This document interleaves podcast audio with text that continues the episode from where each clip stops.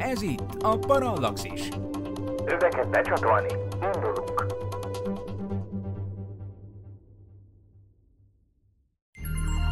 Figyelem! A műsorban spoilerek bukkanhatnak fel.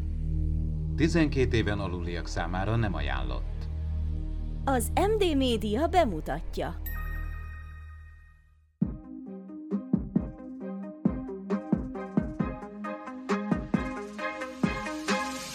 Tudományos és fantasztikus élmények Csabával, aki mérnök, Miklóssal, aki fizikus, és Ádámmal, aki nem. Ez itt a Parallaxis, az MD Média tudományos és fantasztikus podcastje. Sziasztok, ez itt a Tudományos és Fantasztikus Podcastünk 19. adása, a mikrofonnál Horváth Ádám Tamás.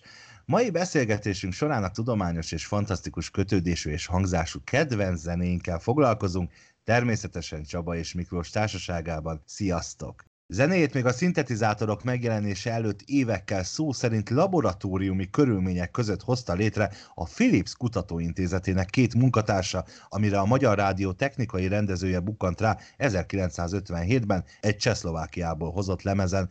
Ez a földön túli hangzás és a bizarr, sötét képsorok Pavlovi reflexként asszociáltat bennünket a tudományra, hiszen 1964-től több mint 50 évig képernyőn volt a Magyar Televízió negyedik tudományos híradója, talán ez is szerepet játszott abban, hogy Deltának nevezték el.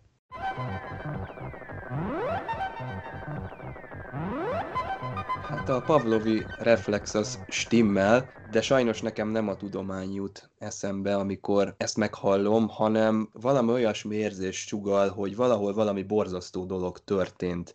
És ezzel nem én vagyok, egy, nem vagyok egyedül, mert azok, akik kortársaim, illetve akkor átélték ezt a Delta című műsort, azok arról számolnak be, és kiskorúak voltak, hogy nagyon féltek ettől a zenétől, esetenként ki is szaladtak a szobából, vagy elbújtak, vagy olyan rettegés tört rájuk. Nem véletlen szerintem, biztos nem ezt tervezték a, a szerzők szegények, de ez nekem nem a tudományt juttatja eszembe, hanem a legborzasztóbb következményeit, ami, ami a tudományokkal járhat. Szegény zenét nagyon leminősítem, de nem, nem ez a szándékom, de nekem egy, egy belső érzés az, amit kelt, és az nem jó érzés, tehát olyan, mint amikor gumikesztyűvel olyan lelki idegvégződéseket tapogatna, ahov, amit nem akarnám, hogy ott bármi is hozzáérjen. Szerintem ez a zenéknek a gumiembere, tehát ugyanolyan érzés, mint mikor az x végén, aki látta, hogy ott úszik a csatornában az a gumiember, annak szerintem nem úgy maradt meg, hogy hú de jó production design, tök jó ez a maszk, hanem hogy úristen, miért kellett ezt látnom, miért léteznek ilyen borzalmak a világban, és nekem ez a zene is erre asszociál, de ettől függetlenül ez egy remek mű, tehát szerintem Marilyn Manson egész életében erre a fajta életérzésre törekedett, csak ő tudatosan sose tudta elérni ezt a fajta groteszket. Csaba posztraumatikus stressz szindrómájának a megbeszélése után egyébként rá kell csatlakozzak én is, hogy nekem sem az maradt meg, hogy ez a tudományról szól, pedig utána mindig jött a Kudlik Juli, és mindig mondta, hogy szovjet tudósok egy csoportja kimutatta, de ennyire nem paráztam ettől a dologtól, hogy kiszaladtam volna a szobából, viszont a hozzátársuló képsorok miatt, meg ez a zene így együtt, ez olyan volt, hogy, hogy kicsit mindig féltem, mert ott van egy sarkkutató autó, biztos ez is beégett a tudatotokba, hogy van egy ilyen lánctalpas sarkkutató jármű, ami éppen egy ilyen jégszakadékon mászik át. És én mindig azon paráztam, hogy úristen, az oda csak be essen és, és közben volt ez a zene, és akkor tulajdonképpen olyan volt, meg ott repülők is elhúznak a bejátszásban, meg ilyesmik, tehát hogy az egész konkrétan úgy nézett ki, mintha valami ilyen action movie-nak lenne. Inkább egy kicsit úgy nézett ki, mint egy ilyen tudományos akciófilmnek lenne a bevezetője, egy kicsit, hát egy ilyen Mission Impossible-os utánérzés, ugye, vagy előérzés, mert sokkal korábban volt, ugye, de mind ebben is lényegben kütyük vannak, meg high-tech, meg minden és hát számomra úgy volt, hogy action, hogy csak lenne action az a sarkutató jármű. Szóval igen, én abszolút átér, átérzem Csaba érzéseit, bár nekem összességében nem ilyen hideg kirázós dolog ez, tehát nem, fél, nem félek ettől a zenétől annyira, de, de valóban. Az biztos, hogy azt a célt elérte, látjátok, hogy erről beszélünk most is évtizedekkel később. Egyébként Persze technika a... történetileg ez lenyűgöző, tehát hogy 1957-ről beszélünk, egy évvel azután, hogy itt forradalom történt, ja. ilyen dolgok születtek valahol. Igen, ez egy külön réteget ad ez az info, amit az Ádám hozott, ezt nem tudtam. 1957 az az év, amikor az első műhold felment az űrbe. Tehát, hogy, hogy 1957, és tényleg ez, ez, ez a zene, ez olyan jó. Ezek analóg szintikkel készültek valóban nyilván, vagyis hát azt, azt mondta Ádám, hogy ezt még nem is igazán hívhatjuk szintetizátoroknak, de, de hát szerintem elképesztő. Tehát kíváncsi volnék az egész zeneműre, mert ez nyilván csak egy részlete, hát most majd meg fogom hallgatni. Bár nekem nincs meg az a Csehszlovákiából hozott lemez, de azért az internet bugyraiban talán majd rátalálok. Érdekes, hogy ezt de... mondod, mert nekem pont az a gondolatom, hogy ezt a zenét, ezt senki se teszi be a playlistbe, ez valami olyan dolog lehet, ami újra és újra felbukkan, mint egy hozzád vágott forró krumpli, és a, amin igyekszel így túladni, de Miklós, akkor lehet, hogy te ezt mégis végig Nem, hát kíváncsiságból meghallgatom, mert playlistbe berakom, azt nem hiszem, azt nem hiszem, hogy berakom a playlistbe, de mint hogy fürférgekről beszélünk, ezért nem is kell, mert hogyha nincs is kütyüm, akkor is folyamatosan benne van a tudatom playlistjében legalább ez a pici rész, ami a Delta főcímben benne volt. Szóval igen, Egyébként... azt hiszem, ez kitörölhetetlen. Egyébként, ha hiszitek, hanem a zene további része nem túl jó. Természetesen minden dalt, ugye itt most a műsorban csak minden, nagyon rövid részleteket tudunk mutatni, de természetesen minden dalt klikkelhetővé teszünk a adásnaplóban, illetve a posztban, ami erről a műsorról szól, illetve Miklós említette, ugye, ugye vagy gyakorlatilag hát szintetizátornak hívhatjuk, mert végül is szintetizátor, de ugye nem a hagyományos értelemben. Igen, persze, igen. Sőt, ha jól vettem ki, vagy jól olvastam utána, de ez lehet, hogy nem igaz, teremint is használtak a hangzás létrehozásához, és egy rövid videót szintén klikkelhettek az adás naplóban, ami a, a, a dal kész készítésének, készülésének a egyik stádiumában készült egy fekete-fehér videó. Oh, van behind the scenes jelenet. Így van. Egyébként ért, említettétek, hogy úgy bár ugye a zenékkel foglalkozunk, azért ennél a, a főcímnél a, a képi megvalósítás is nagyon fontos, és én utána néztem, hogy pontosan mit látunk ebben a főcímben. Gondolom érdekel titeket, úgyhogy most megpróbálom viszonylag gyorsan elmondani. Az Avro 698 Vulcan VX 777 prototípus repülése az 1957-es Farnborough International Air Snow. Aztán alacsonyan elhúzó MiG-19-es az 1955-ös Tushinoi légiparádén. Aztán a Himalája a világ legmagasabb hegyének két évvel korábbi meghódításáról készített dokumentumfilmben a The Conquest of Everest-ben lévő képsorokat látjuk, ez 1953-ból való, aztán szánhúzó emberek a Scott of the Antarctic című játékfilmből, ami 1948-ban készült, ami a déli sarkot elsőként meghódítani kívánó, de végül egy hónapos késéssel másodikként érkező Robert Falcon Scott tragédiába torkoló expedícióját örökítette meg, a visszafele tartó úton ugye és mindannyian oda vesztek. Aztán a furcsa narancssárga lánctalpas egy Tucker Snowcat Type 743-as, eh, ami a Mount Everestet elsőként megmászó Edmund Hillary-vel együtt a nemzetközösségi transzantarktiszi expedíció részeként 1957-58-ban járt a déli sarkon, a csapat gyalogosan eh, kelt át a kontinensen, a járművek csak a szállást és tárolóhelyet nyújtottak, illetve erre szerelték a rádiókat, a fura lánctalpas autók ma múzeumok féltett kincsei, a néhány évvel később indult expedíció hómacskái azonban azóta egy belga raktárban rozsdásodnak, aztán látjuk még a Vezúv kitörésének egyikét, és az egyszarvú csillagkép része a Rosetta köd, illetve a mindössze 700 fényévre található csiga köd fekete-fehér felvételeit láthatjuk benne. Ebben egyébként a 24.hu cikke adott nekem segítséget, amit szintén klikkelhetővé teszünk. Ennyire durva, hogy ez annyira mély nyomokat hagy, hogy erről ilyen cikkek születnek. Egyébként nekem az is egy, izé, egy kultúrsok, hogy narancssárga ez a jármű, mert nekünk fekete-fehér tévénk volt, egy kis Junoszt, úgyhogy én ezt most tudtam meg. és hogyha a Big Bang Theory főcíméből lenne egy ilyen végigmondás, azzal konkrétan egy egész adásidőt ki lehetne tölteni, de szerencsére nem. Nem, nem ezt a témát választottuk ott, aztán ugye valami egy, egy másodperc alatt lemegy három-négy ilyen állókép a világ történetéről, ha emlékeztek. Ez egyébként, mintha én azt is olvastam volna, hogy több verzió verziója volt ennek a Delta főcímnek, és volt benne egy olyan is, hogy ennek a zenének az eredete sokáig nem volt világos, tehát maguknak a televíziónál dolgozó szerkesztőknek sem. Tehát a jogdíjakkal akkor még annyira nem, annyi, nem nagyon törődtek, úgy látszik. Főleg, főleg egy vasfüggönyön keresztül. Hát a Philips Kutatóintézet az feltehetőleg ugye Hollandiában volt, ugye Eindhovenben van Philips, hát ugye itt meg Csehszlovákiában, Magyarországon, Magyarország nem, nem, nem, nem nagyon Volt ott valaki a tévénél, szerintem, aki, aki ezeket a fajta hangzású zenéket behozta, mert itt a többi főcím is, amire majd rátérünk, ilyen, hát nem, nem hangszeres zenéket hoztak itt elsősorban, de tényleg arról én véremenő vitákat találtam itt fórumokon, hogy akkor melyik is az igazi Delta főcímzene, hogy ti aztán nem tudjátok, még régen ott volt a, az egyen régebbi Delta, tehát mint a fekete elemez előtti metalikások, meg az utána lévő metalikások közötti konfliktus, ez itt is Nem megvan. tudod, mi volt az igazi Delta.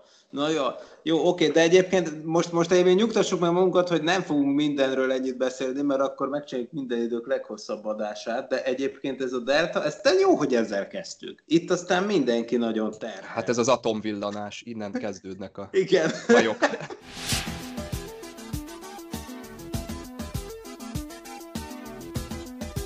Igen, az előbb is mondtam, hogy ilyen furcsán azonos hangzású zenék jöttek, és szerintem ez a fajta megszólalás ezzel minket ö, bármilyen éves korunkban aktiválni lehetne, mint alvó ügynök. Tehát ezzel ez annyira a vérkeringésünkben van, ez a felcsendülő dal. Ilyenek voltak talán kicsit a Commodore 64-en, amikkel játszottunk, azoknak a zenéi, és erre egyébként ma is van kereslet. Jó, azokat mi már lehet, hogy a 90-es években hallottuk, de elsősorban ezek úgy a, talán a 70-es, 80-as években kulminált ez a fajta életérzés, amit mi már itt gyerekként ugye az előbb említett Horn Gyula arcához tudunk társítani. Ugye a panoráma zenéről van szó, 81-es ez a zene, egyikünk sem élt még akkor, és hát ugye a későbbiekben gyerekként sem az a, az a műsor volt szerintem, amit azért annyira követtünk, de mégis a zenéje, illetve hát itt is a főcím azért az nagyon megmaradt, nem? Persze, igen. Igen. igen. Már azok az ikonikus betűk azokkal a sávokkal, ahogy kijönnek, vagy valami ilyesmi volt, ugye?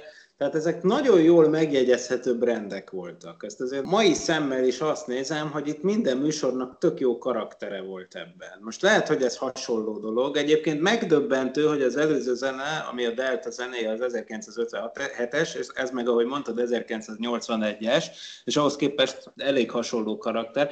Bizonyos szempontból, ahogy mondtátok, hogy elektronikus hangzás, meg minden, viszont hát ezer közül is felismered, és azt hiszem, hogy, hogy ezt, ezt elég kevés mostani műsor tudja, mert mostanában, ha megnézem, például láttam az HBO-s vagy a Netflixes sorozatokat, akkor nagyon-nagyon sok, nagyon hasonló, jellegtelen bevezető filmzene van, sőt, még a képvilága is baromi hasonló egy csomónak, és ez alól egyébként még a Picard sem kivétel, annak ellenére, hogy ott nagyon intelligensen meg van csinálva a zene, meg a végére bele van szőve az a motivum, ami a The Next Generation-nek az ikonikus kis izéje, fő témájának egy kis részlete. Szóval ott például ez nagyon jó fel van építve, de, de mondhatnám akár a, a The Crown című sorozatot, ugye, ami a, az angol királyi családot mutatja meg, vagy mondhatnám ez egyik ilyen klasszikust, ahol először láttam ezt a, ezt a újfajta filmzene trendet, az a, House of Cards egyébként kitűnő sorozat volt, ugye Kevin Spacey-vel. Tehát, hogy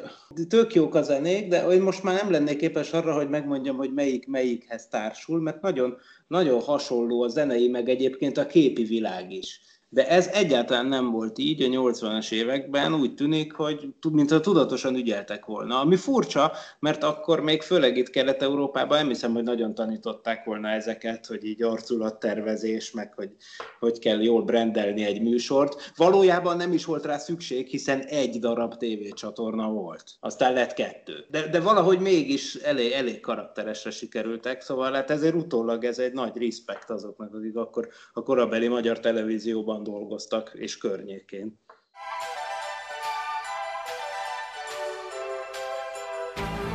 Hát ez a regionális híradónak, vagy a BBC híradónak a főcím zenéje, Presser Gábor Lavalatta, hú, ez milyen nyelven van, number two. Ez az a fajta zene, ami annak ellenére, hogy ilyen szintetikus zenének nevezhető, egész természetes hatást kell, tehát nem ilyen technikai vívmányok meg borzalmak jutnak eszembe, hanem egész jó természeti képek. Igen, ez az Electromantic nevű fantasztikus lemezről van, a Pressernek az Electromantic című albuma, ami egyébként Ádám számára is jól ismert, nem csak emiatt a tétel miatt, hanem egyszer emlegetted, hogy együtt jártunk iskolába, meg hogy édesanyám volt az énektanár, de egyszer még egy farsangi mutatványunk is volt, amiben két zene is volt, ami talán említésre kerül, mert az x zenéje és az elektromantik egy másik tétele bele volt dolgozva az egyik farsangi mutatványunkba, amelyekben földön kívüli lények volt. Annyira jó, annyira jó, hogy mondod, mert nekem is eszembe jutott. Én ez így van, de ez nem ez a híres tétel, ez az annyira híres tétel, hogy valóban a regionális híradónak ez volt a fő címdala, ezt a magyar televízió kb. megvette a korabeli viszonyok között a presszeréktől, és a presser kapott is ennek megfelelő jogdíjat. Még egyszer 1982-ről beszélünk. Na de a BBC híradó, a BBC híradó az úgy volt, hogy a presser egyszer ott volt Londonban, amikor megdöbbenve tapasztalta, hogy a BBC híradóban felcsendül az ő zenéje, és akkor kiderült, hogy a presseréknek a londoni kiadója tulajdonképpen a tudtuk nélkül, jogilag nem kellett hozzá beleegyezésük, azt megjegyzem, de hát lényegében a tudtuk nélkül eladta ezt a témát a BBC-nek, akiknek megtetszett, és akkor az egész világ a Presser Gábor zenéjére nézte a BBC híradót. Ugye a BBC híradót azt nem kell hangsúlyozni, hogy milyen fontos. Az annyira fontos volt, hogy azt még Magyarországon is néztük, hiszen este mindig leadta a BBC híradót az MTV, ha emlékeztek, magyar hangalámondással. De én akkor azt hittem, hogy ezt csak mi kapjuk ezzel a zenével, mert hogy hát tud, valahogy tudtam, hogy regionális irodó, mondták a szüleim, hogy ez a presszet zenéje, Hát mondom, ja, hát gondoltam, most itt Magyarországon ezt vágták alá. Aztán megdöbbentem, hogy nem, ezt az egész világ ezzel a zenével nézte. Tehát nem tudom mennyi ideig, de éveken keresztül, még az is lehet, hogy tíz éven keresztül. Szóval ez egy nagy karriert futott be ez a track, és igaza van a Csabának, és az egész elektromantik albumra igaz az, ahogy a neve is mutatja, hogy az elektro meg a romantika egyben van, tehát hogy ez nem egy embertelen dolog, hogy annak ellenére, hogy elektronikus zene, itt ez tényleg egy ilyen érzelmeket közvetítő dolog, tehát itt már ez tényleg ez egy, egy művészi szintre emelése annak, hogy igazi hangszerekként használja az ember önkifejezésre az elektromos hangszereket, és er, er, szerintem egy iskola példája az egész album, szerintem ezt például mindenki nyugodtan berakhatja a playlistbe az egészet. Tök jó tételek vannak benne, nem csak ez. Viszont ha már Pressernél tartunk, szerintem a, a következő zene az, ami egy, egy fantasztikus, fantasztikus zene, nekem az egyik kedvencem erről a listáról talán mindenképp. Ma már persze nem kevés nosztalgiával gondolunk vissza rá, mert hogy néhány évvel ezelőtt megszűnt, a Malév reklámzenéjéről van szó. Ez így Nagyon sokszor. Lesz. Annak ellenére, hogy ezt nagyon sokszor hallottam én is, nem tapadt meg, és amikor így a műsorra készültem, átböngésztem a, a véleményeket a, a YouTube videó alatt, és, és ö, emberek tömegei egyszerűen felejthetetlen élményként írják le ezt a zenét, és mindenki tulajdonképpen magára a repülésre asszociál, úgyhogy itt Pressernek tényleg megint sikerült valamit elkapnia, komolyan vette a, a megbízást, úgy tűnik, vagy nem tudom, hogy ehhez készülte konkrétan a, Igen. a igen, igen, ehhez készült. És egyébként valóban a Presser ezt valóban tényleg a Malév megbízására írta, hogy mind a mai napig tényleg olyan erős ez a nosztalgia, hogy hát talán nem múlik el olyan hét, hogy ne találkoznék valakivel, aki az utcán, és nem mindig ugyanazzal az emberrel, akinek erre csörög a mobiltelefonja. Ez egy olyan közkedvelt kis téma, hogy ez, ez tovább él. Ez nagyon érdekes kérdés, hogy ez olyan, ami generációs nosztalgiánk-e. Hát ezt majd megnézzük. Nem tudjuk. De minden esetre az biztos, hogy jelen pillanatban ez is egy kiírthatatlannak tűnik. Tulajdonképpen mondhatjuk, hogy a zenei örökségünk része. Hát nagyon patetikus akarok lenni, akkor a nemzeti zenei örökségünk része. Mint hogy már légitársaságunk az nincs. Szóval állami légitársaság nincs, de hát a zenéje az megmaradt. Pont. Néha légy bolond, na na na na. Úgy a szürke gond, kerül az ég, a napba valami báj, hogyha kacag a máj. Ezt egyébként talán nem is kell bemutatni. Krista tiszta gyagya, ezt tudom felidézni, meg azt, hogy amikor néztük a rajzfilmet, akkor mennyire pokolian hosszú volt ez a főcím. Nem tudom, Ja. hogy ez hány perces, de sokan ott vakaróztunk, hogy úristen, ez milyen sokáig kezdődik ez a mézga Igen, ez igaz, ez igaz. És lehet, hogy ez is egy korstílus, ugye 1969-es a mű, 1969, ez a holdra szállásnak, és meg te jó Isten mennyi mindennek az éve, 1969, hát itt a, a Woodstocki Fesztiváltól kezdve a Boeing 747-es vagy a Concorde első útjáig, az akár, tehát annyi mindenre lehetne itt asszociálni, te jó Isten, hogy el- elmondhatatlan. Ö, 1969 egy olyan sűrű éve volt a világnak, hogy én mindig megdöbbenek, amikor megtudom valamiről, hogy ez is 1969-es az is, tehát hogy valahogy akkora nagy sűrűségben történtek akkor a dolgok, hogy az felfoghatatlan. De tényleg, nem tudom, biztos ti is észrevettétek már. Tehát én már ezek után már kb. meg se lepődtem, hogy a Mézga család is 1969-es. A Mézga család zenéje önmagában amúgy szerintem valóban egy kicsit hosszúra lett nyújtva. Persze a Romhányinak a szövege az nyilván zseniális, ugye ő írta a szöveget, és persze ő az, aki egyébként Magyarországon, hát nem is nekünk, hanem inkább a szüleink generációjának a Flintstones-t azt halhatatlanná tette, mert a Hanna-Barbera féle eredeti verzióban a Flintstonesnál, most mondom, most egy másik filmről beszélek, de a Flintstonesnál az amerikai változatban egyáltalán nem beszélnek rímekben, de a, valamiért a Romhányi kitalálta, hogy a magyar verzióban rímekben, igen gyakran kín rímekben beszélnek, Freddy és Béni, vagyis Fred Flintstone meg a többiek, és hát ugye az van, hogy hát éppen miatt Magyarországon sokkal nagyobb lett a hatása ennek a sorozatnak, mint Amerikában, szóval a Romhányi az mindenképpen egy zseni, a, szövegei is marha jók, mégsem a szövege meg a zenéje miatt raktam be, mert itt én voltam a ludas, hogy ez itt van a listában, de nem azért, hanem egyszerűen azért, mert maga a Mézga család, és az eredetire gondolok, bár az ala, Mézga Aladár kalandja is sem volt rossz, de hogy maga az eredeti Mézga család, az szerintem a science fiction rajzfilm felhozatalnak, hát minimum kelet-európai viszonylatban, hát az egyik csúcsa. Meg hogyha azt Amerikába gyártják, akkor valószínűleg világhírű lenne. Én azt gondolom, hogy szerintem barom jól ki van találva az egész struktúra, hogy létezik egy rádió, amivel lehet beszélni egy jövőbeli leszármazottal, és küld cuccokat, meg. Szerintem ez egy elképesztően jó konstrukció, és az biztos, hogy az én tudományos gondolkodásomra, persze azt akkor még nem lehetett így nevezni, de rohadtul hatott, mert én például a, a Parallaxis podcastban is ezerszer kibeszélt eh, idődilatáció jelenségével ott találkoztam először. Ugye az Iker paradoxonról már sokszor beszélgettünk itt-ott, hogy fénysebességhez közeli sebességgel, ha utazik valaki, aztán vonatkoztatási rendszert vált és visszajön, akkor ugye az van, hogy neki kevesebb idő telik el, még a Földön maradtak már rég megöregedtek. Na, hát ugye ez rengeteg science fictionben benne van, de én ezzel már is először.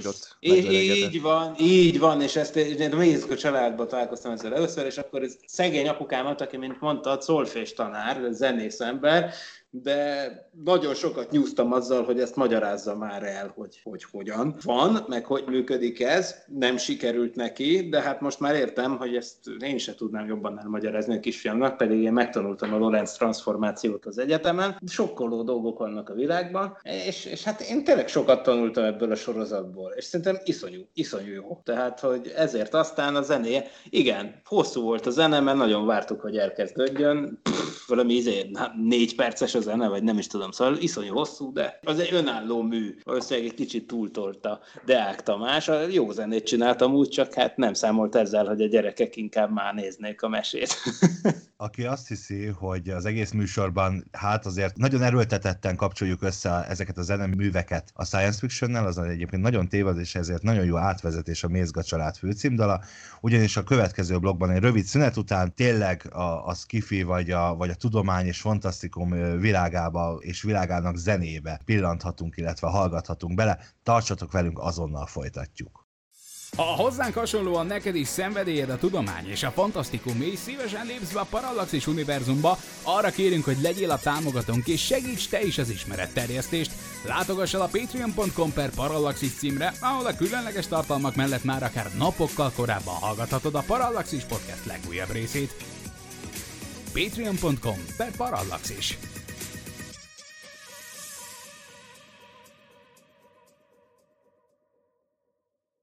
A komoly zene már-már összefort a grandiózus, tudományos és fantasztikus filmek világával, de kevés olyan ikonikus mű van a zenetörténelemben, mint a következő, aminek 1902-es magyarországi bemutatóján még a fiatal Bartók Bélának is leesett az álla.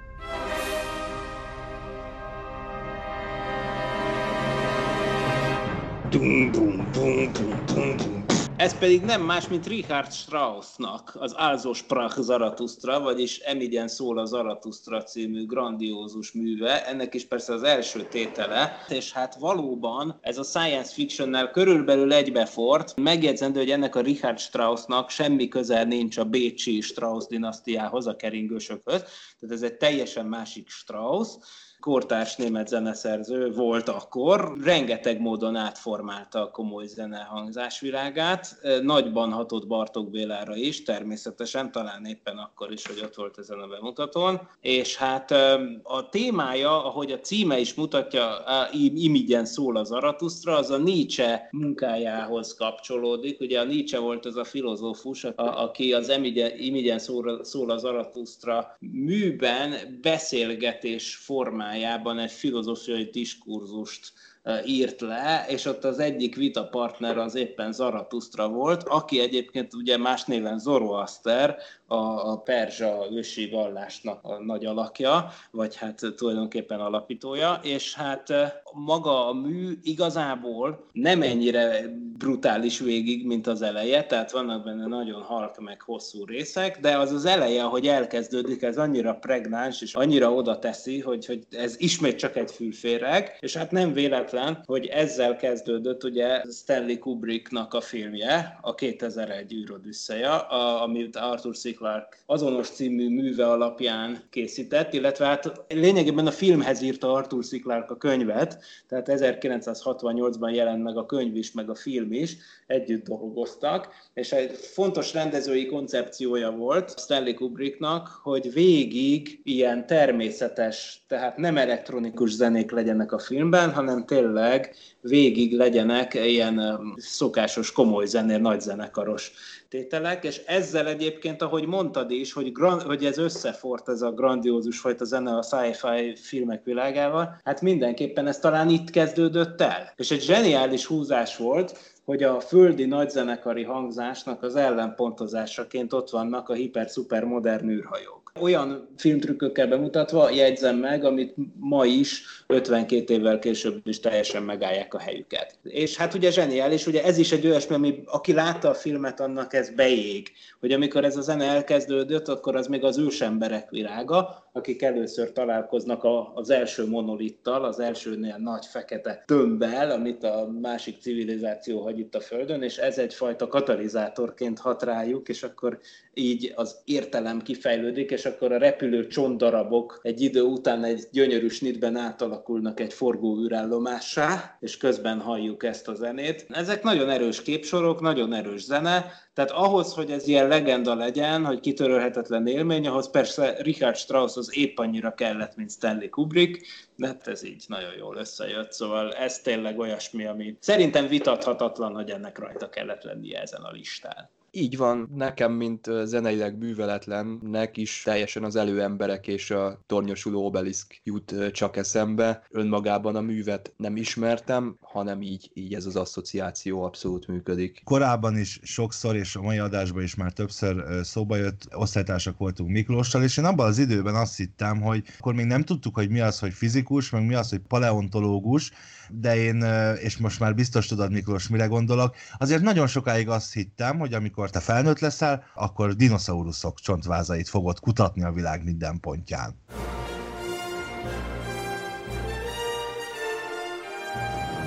Ebből aztán már ki is találhattátok, és hát most már aztán mindenki számára bebizonyosodott, hogy itt, ami megszólalt, az John Williams híres tétele volt a Jurassic Parkból, amelynek a címe To the Island, vagyis a sziget felé, és természetesen azért ez a címe, mert először akkor csendül fel, amikor a paleontológusok, ugye ami most már tudjuk, nagyok vagyunk, és tudjuk, hogy így hívják a dinókat, kitúró kutatókat, a paleontológusokkal a fedélzetén, meg a káosz szakértővel, na hát végül is káosz szakértő, ez tulajdonképpen, hát így hívják a, ugye Ian Malcolm alakját, aki Jeff Goldblum játszik, ő ugye nem paleontológus, hanem talán ő egy kicsit fizikus igazából, tehát végül is fizikus is van ebben, Szóval a lényeg az, hogy, hogy az velük a fedélzeten a kis helikopter az Isla Nublar sziget felé, ahol még senki nem tudja, mi vár rájuk, ugye? Tehát spoiler dinoszauruszok, ott van a Jurassic Park maga, és akkor felcsendül ez a fantasztikus zene. Ez a teljesen méltóság teljes, gyönyörű,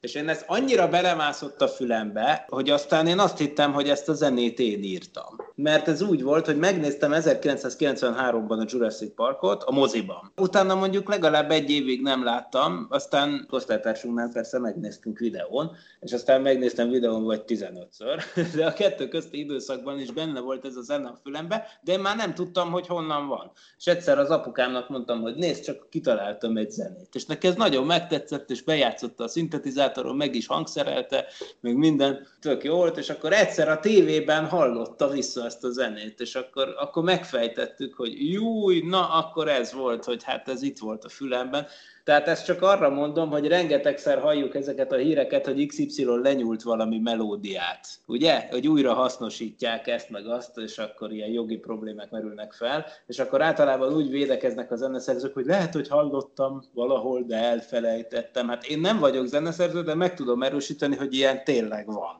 Hát ez velem megtörtént és annyira mély nyomokat hagyott, hogy aztán az esküvőnkön, amikor vonultunk, akkor is ugye ez volt az egyik vonuló zenénk. És hát John Williams persze nem kell bemutatni, hát ő aztán, na ő még ma is többször elő fog kerülni természetesen, őt nem lehet kikerülni, mert az biztos, hogy ő rengeteg, rengeteg filmzenéért kapott Oscar díjat természetesen, és hát azt nem tudom, hogy a Jurassic Park köztük volt-e egyébként, de abszolút megérdemelte volna. És John Williams az még mindig aktív és alkot. Még ki tudja, hol a vége. Egyébként Miklós, ez a videókazetta, ez honnan volt, amit megnéztél?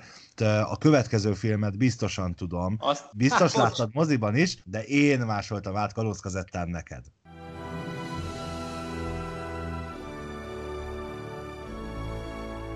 Így van. Hát ez a film az, ami miatt aztán mégsem paleontológus lettem volna, mert hát igen, az, a filmek azok meghatározók voltak az én életemben. Valóban megnéztem 93-ban a Jurassic Parkot, és utána valóban dinókat akartam kiásni, és ez pontosan addig tartott, amíg aztán a 11. születésnapomon a két nappal korábban bemutatott Apollo 13 című filmre elvitt apukám 1995 novemberében, és akkor megpecsételődött az egész életem, mert akkor onnantól kezdve már űrkutatással, meg ez, ezzel kapcsolatos dolgokkal szerettem volna foglalkozni, és hát lényegében ez így is lett. Az űrkutatásban persze minden belefér, tehát az, hogy fizikus lettem, az, az, az szerves fejlődés eredménye, de ez innen indult el. Ez a zene olyasmi, ami máig nekem egyet jelent azzal a feelinggel, ami amit, ami tényleg az Apollo program hangulata, a felfedezés, a, a nagy adrenalin termelések, ott a nagy izé, irányító központos hangulata, hogy ezer ember összehangoltan dolgozik, hogy a küldetést sikerre vigyék, illetve aztán később, hogy megmentsék a legénységet.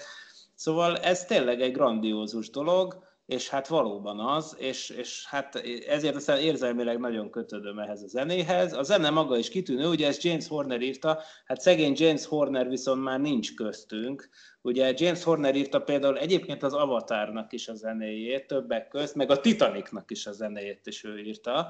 És ráadásul a Titanicban van egy nagyon hasonló tételehez, amikor a hajó elindul a kikötőből, de hát ehhez ahhoz hasonló hangzása van a Titanicban, a kikötő elhagyás a zenének, mint az Apollo 13-ban az indul a rakéta zenének, de hát az Apollo 13 volt előbb, ugye azt tegyük hozzá, és hát szegény James Horner ugye egy repülőgéppel lezuhant 2015-ben. Tehát ez azt jelenti, hogy 61 éves korában elhunyt, ő már nem ír több zenét, de hát amiket írt, az egészen fantasztikus, hát ő is nyert két Oscar díjat, meg hat Grammy-t, Golden Globokat, meg BAFTA, meg mit tudom, micsoda, szóval ő aztán itt tényleg aratott ezzel, de hát az Apollo 13 zenéje az Hát mivel, hogy maga a film is körülbelül egy teljes generációt vet rá arra, hogy űrkutatás felé forduljon, vagy csillagászat felé, vagy fizika felé, azért a zene is ezért aztán nekünk egy nagyon fontos dolog, és nemrég volt egy ilyen interjú kötet, amiben a régi űrtáborozók, akik mi a Magyar Asztronautikai Társaság űrtáborában jártunk gimnazista korunkban sokan,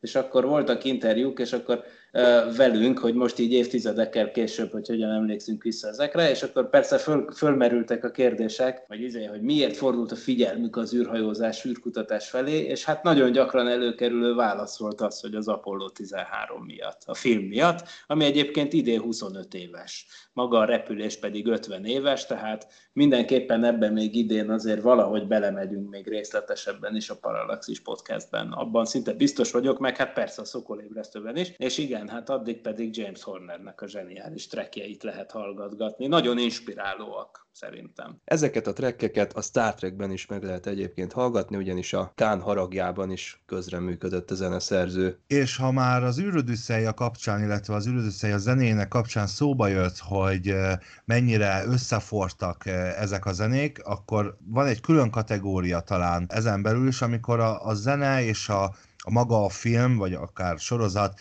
a popkultúra olyan részévé válik, hogy szinte elválaszthatatlanok lesznek egymástól. Természetesen ismét John Williams egyik fantasztikus szerzeményéről van szó, hallgassuk!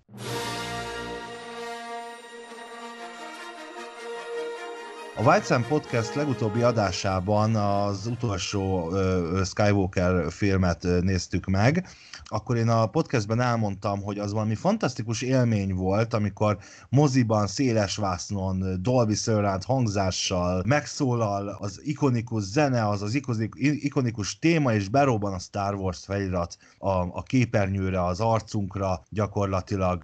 Ez egyszerűen fantasztikus. Nem tudom, nektek mi a véleményetek erről, de talán ez az a zene, ami a, az űrödüsszeljával együtt ennyire meghatározó popkulturális ikon lett az 1977-es bemutatása óta. Igen, ez egy olyan pillér, amit hogyha kiveszünk a Star Warsból, akkor nincsen Star Wars szerintem. Már nem úgy nincsen, hogy nem készül el, hanem ma máshogy beszélnénk a Star Warsról. Lehet, hogy azt mondanánk, hogy Hát igen, volt ott a 70-es években valami Star Wars, vagy nem lett volna belőle trilógia, vagy mit tudom én, egészen más lenne most a helyzet. Számomra egyébként nem ez a főcím a Star Wars életérzés, hanem John Williamsnek a Binary Stars című szerzeménye, nem kicsinyítve természetesen magát a főcímet sem, de hogyha rám tör a Star Wars érzés, akkor nekem az az, az ami a vérkeringésembe beindul. De hasonló az összes, összes ikonikus tényleg, vagy akár a Leia hercegnő témája. John Williams az tényleg nagyon nagyot alkotott, és meg az ő életművén belül is szerintem ez egy, egy kiemelkedő pont, az egész Star Wars filmzene rendszer, tehát itt valamit nagyon megérzett az emberünk. Én nem is tudok erre mit mondani. Ez egyszerűen csak tökéletes. Ha azt mondom, hogy 90-es évek, és azt mondom, hogy skifi sorozat, és esetleg még azt is hozzáteszem, hogy zöld atkák és gumiember, szerintem mindenkinek egyértelmű lesz, hogy az igazság odaát van.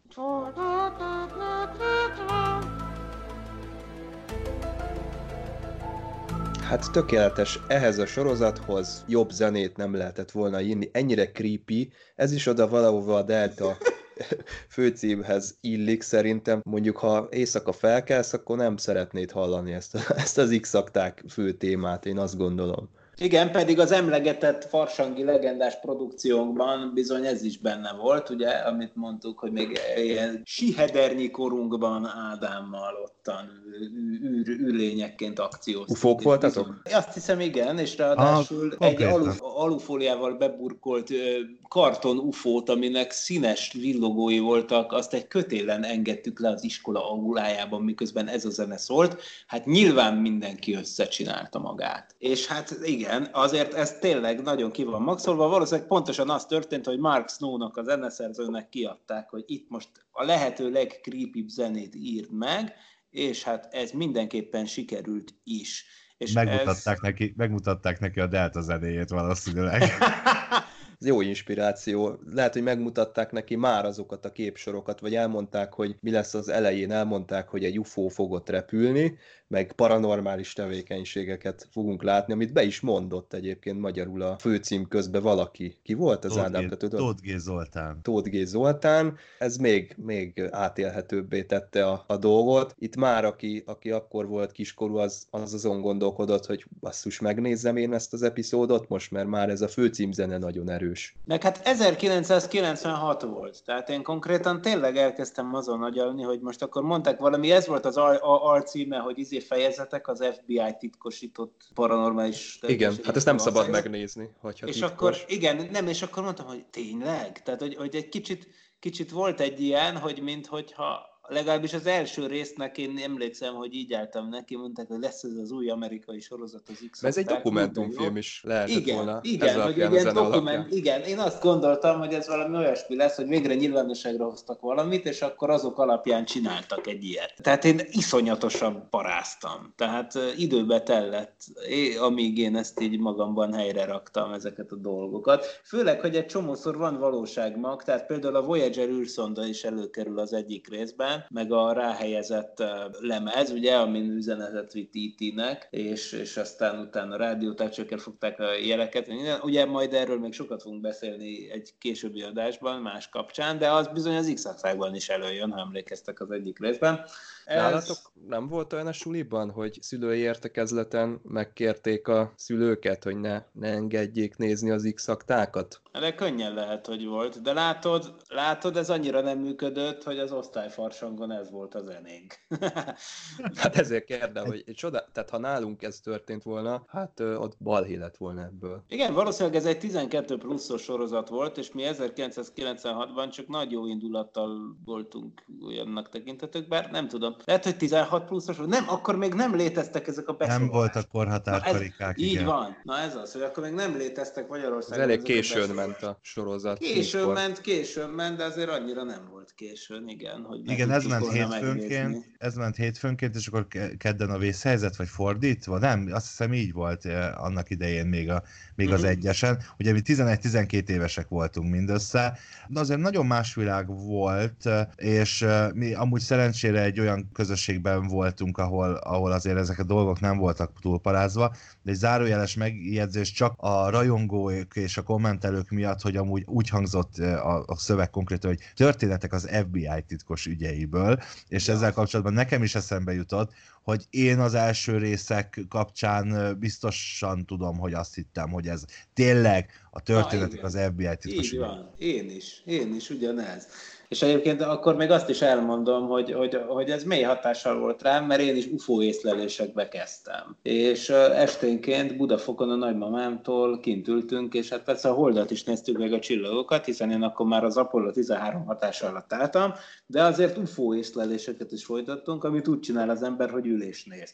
És egyszer, mintha tényleg jött volna valami furcsa villogó valami, vagy nagyon fel voltunk spannolva a haverjaimmal, vagy nem tudom, tehát lehet, hogy csak egy közönséges repülő volt, de minden esetre olyan furcsább alakúnak tűnt, olyan háromszög alakúnak tűnt.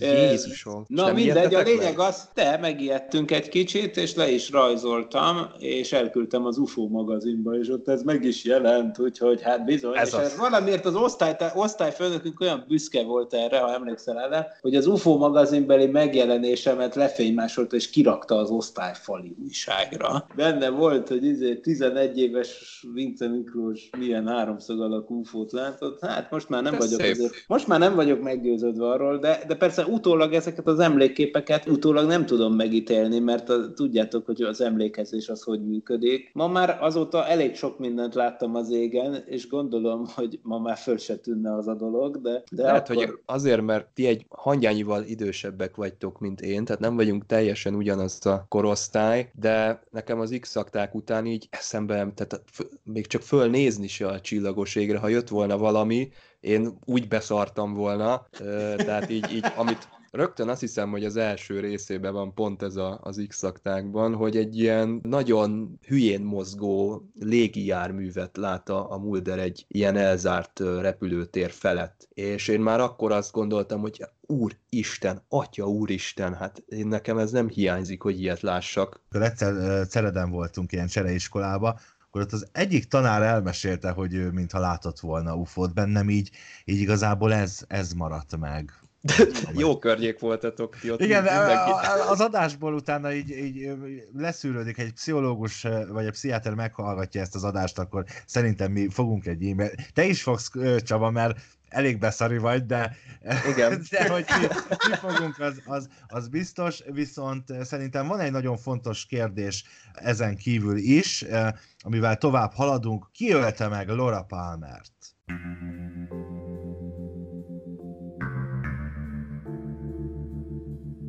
Hát én azt hiszem, hogy a Ray Weiss nevű színészre ráfoghatjuk ezt az egészet, de csak részben, de hát annyira bonyolult volt ott a sztori, hogy inkább ne is merüljünk bele, viszont érdekes, hogy én a Twin Peaks-t nem láttam a maga idejében, tehát gyerekként nem éltem át, hallottam róla mindenféle mendemondákat, hogy ez ez valami hasonlóan creepy dolog, mint az x de ne, nincs vége, tehát félbe van hagyva a sorozat, és ennyit tudtam róla. És valamikor, hát talán olyan 5-6 évvel ezelőtt kezdtem böngészni a YouTube-ot, és ott bukkantam rá a Twin Peaks-nek a főcímzenéjére, amit előtte hallottam, mert hát azért nehéz elkerülni, de nem tudtam, hogy ez az és akkor ott a Youtube-on minden egyesült, bezárult a kör, megtudtam, hogy ez a Twin Peaks főcímzenéje, és annyira zseniális élmény volt, hogy ott akkor és abban a pillanatban elkezdtem nézni a sorozatot, mert azt mondtam, hogy aminek ilyen zenéje van, azt nézni kell. És egyébként nem bántam meg,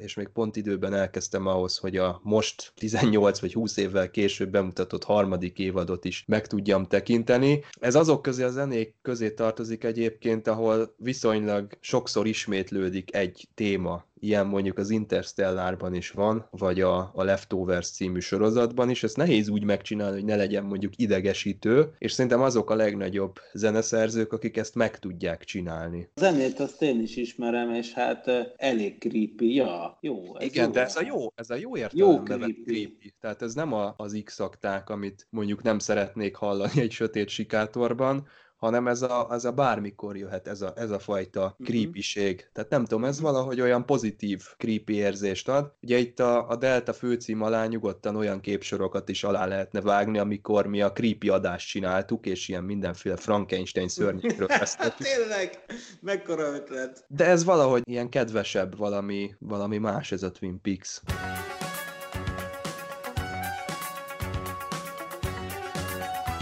Ez a zene már azt sugalja a Night Ridernek a zenéje, hogy itt komoly dolgokról lesz szó. Tehát egy gyerek, aki ezt nézi, és meghallja ezt a zenét, és ott jön az az autó, ráadásul az a futófény az elején, mint a Batistában a Cylonoknak. Nem véletlen, hiszen Glenn A. Larson van mindkét sorozat mögött. Na most Tényleg? ezeket a Ú, de komoly. Ezt az összefüggést sose fogtam föl. Na hát ez, ez, a, ez a kettő között a kapocs, Ma is- futófény, ma is futófény.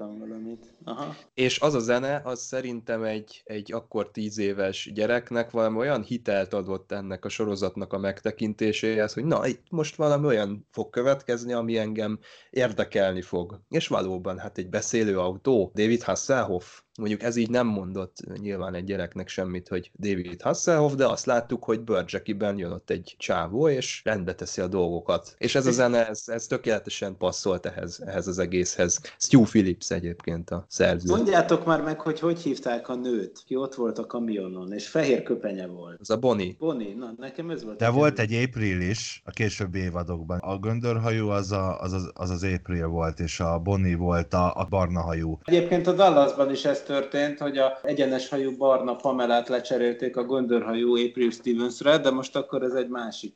Aha. Ja, És itt a Night. Riderben, ha jól emlékszem, akkor az eredeti verzióban ott volt valami szöveg, amit nem Igen. fordítottam magyarra, Val- Valami, valami narrációs szöveg elmondja, hogy ez az autó, és akkor, hogy mi jön, tehát, hogy van ilyen, így, így elmondja. Én sem tudom, hogy mit mond, mert különösebben sose érdekelt, de igen, valójában azt mi nem kaptuk meg magyarul. Hát magyarul csak annyit kaptunk, hogy Edward Mölher, és akkor nem tudom ki Tolnai Miklós. Tolnai Miklós. Nagy élmények voltak ezek akkor, persze. Őszintén szólva, azt észre kell vennünk, hogy ez egy 1982-es sorozat, és hozzánk mikor jutott el? Hát ugye minimum 10, kb. 10 évvel később, ugye? Én arra is emlékszem, amikor a, a, David Hasselhoff az, az eljött a Friderikus showba, és akkor ott ilyen dodgemekkel ment körbe-körbe. Igen. És arra, és arra emlékeztek, amikor a három kívánságban Trabantot vezetett Dévényi Tibi bácsival? Ó, hát Jézusom, Jézusom, tényleg olyan is Bizony volt. a Hackney király, David Hasselhoff, de Hoff akkor is akkor is tudta, mitől döglik a lény. Hát bizony, bizony. Egyébként még ugye a zenére visszatérve egy nagyon népszerű klubzene készült egy olyan tizen évvel ezelőtt Punjabi MC által szerintem azért jobb az eredeti zene. Tényleg összeköttetésben van, tehát jogilag, Igen. meg minden. Szóval ez a zenéhez nem nagyon lehet rosszul hozzányúlni, ez olyan menő. Most nem merném azt mondani, hogy menő, nem merném beállítani csengő hangnak a telefonomon, de aki akkor volt gyerek, az azért érez valami olyasmit, hogy na most azért föl kéne venni. Hát igen, most az, az alap, az, az két, két akkordot az egész. Hogy a maratoni adásunk végéhez közeledjünk, következő két zene, ami még hátra van, mindkettő egy kicsit kilóg a sorból, és adás előtt beszélgettünk is arról a srácokkal, hogy vajon rajta hagyjuk és kihúzzuk-e. Mindkét zenét én írtam a, a listára, azért, mert számomra bár későbbi zenék, és nem a, a, a konkrét gyere, gyerekkorom, vagy a nagyon-nagyon fiatalságomhoz, vagy fiatalságunkhoz kötődik, mindkettő zene nagyon-nagyon aktívan hatott rám zeneileg, meg úgy egyébként magukat a sorozatokat is szeretem, ami, amiknek a főcímzenéről van szó, úgyhogy jöjjön is az első, jöjjön a Csillagkapu Atlantis zenéje Joel Goldsmith-től.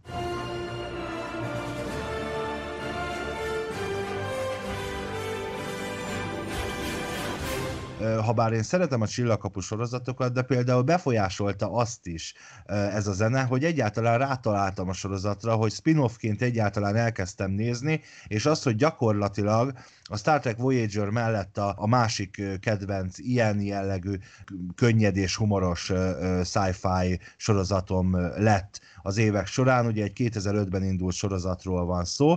Egy, egy testvérpár egyik tagja írta ennek a sorozatnak a zenéjét, ugye Joel Goldsmith. Nektek egyébként így nincs látok hatással? Tök, tök szép a zene. Az a helyzet, az az igazság, hogy én így visszaidézni se tudom. Tehát annyira a Stargate Atlantis nekem, tehát hogyha lehetne választani egy, egy olyan skifit, amit, amit nem vihetek a lakatlan szigetre, akkor a Stargate Atlantis lenne az. Nem azért, mert nem szeretem, hanem mert éppen ezért, hogy nem jut róla semmi eszembe, és nem, nem so, semmiben nem a kiemelkedő kategóriába sorolnám. Én egyébként ott hallottam róla először, amikor valami buszon ültem, vagy villamoson, és mögöttem beszélgetett két olyan hasonló korú srác, mint én, és azt mondták, hogy angol órán ők Csillagkapu Atlantis néznek, és én akkor még csak a Csillagkapu eredeti sorozatot ismertem, és ott, ott értesültem, hogy basszus, van ilyen, hogy Csillagkapu Atlantis, az milyen jó lehet, és milyen jó is volt, mi is elkezdtük nézni, és annak ellenére, hogy nagyon sok órát beleöltünk, még egyetem alatt is volt olyan, hogy inkább Csillagkapu Atlantis néztünk, mint, mint hogy mást csináltunk volna, amit egy hallgatónak kéne. Annak ellenére valahogy se a sorozat, se a főcím nem maradt meg bennem, nem tapadt le.